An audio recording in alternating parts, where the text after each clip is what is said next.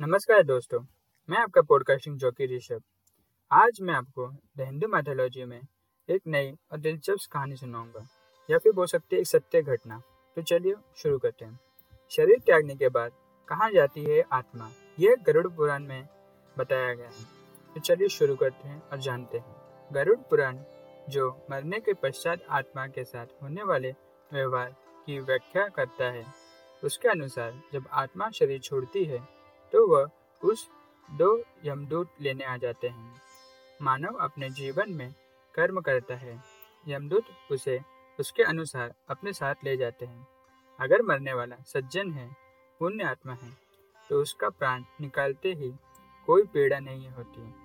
लेकिन अगर वह दुराचारी या पापी है तो उसे पीड़ा सहनी पड़ती है। गरुड़ पुराण में यह उल्लेख भी मिलता है कि वे मृत्यु के बाद आत्मा को यमदूत केवल 24 घंटे के लिए ही ले जाते हैं और इन 24 घंटों के दौरान आत्मा दिखाए जाता है कि उसने कितने पाप या फिर कितने पुण्य किए हैं। बाद में आत्मा को फिर भी वहीं ला छोड़ दिया जाता है, यानी कि उसके घर में, जहाँ उसके शरीर का त्याग किया था।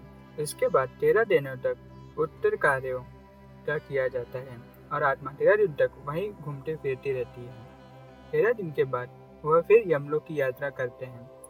पुराणों के अनुसार जब भी कोई मनुष्य मरता है और आत्मा शरीर को त्याग कर यात्रा प्रारंभ करती है तो उसके दौरान उसे तीन प्रकार के मार्ग मिलते हैं। उस आत्मा को किस मार्ग पर चलाया जाएगा, यह केवल उसके कर्मों में निर्भर करता है। यह तीन मार्ग, अर्ची मार्ग, धूम मार्ग या फिर उपत्ति विनाश मार्ग। आर्ची मार्ग ब्रह्म लोक और देवलोक की यात्रा के लिए जाते हैं। वहीं धूम लोक के लोग पितृलोक की यात्रा के लिए चले जाते हैं। और वहीं उपत्ति विनाश मार्ग नरक लोक की यात्रा के लिए चले जाते हैं। तो दोस्तों, आपको एक बात कैसी लगी, हमें ज़रूर बताएँ। यह हमारे गरुड़ पुराण में बताई गई है। अगर उसको आपको और जानना है तो हमारा गरुड़ पुराण ज़रूर पढ़ें। तो अगर आपको कैसा लगा, हमें ज़रूर बताएँ। और लाइक शेयर और सब्सक्राइब ज़रूर करना। शुक्रिया।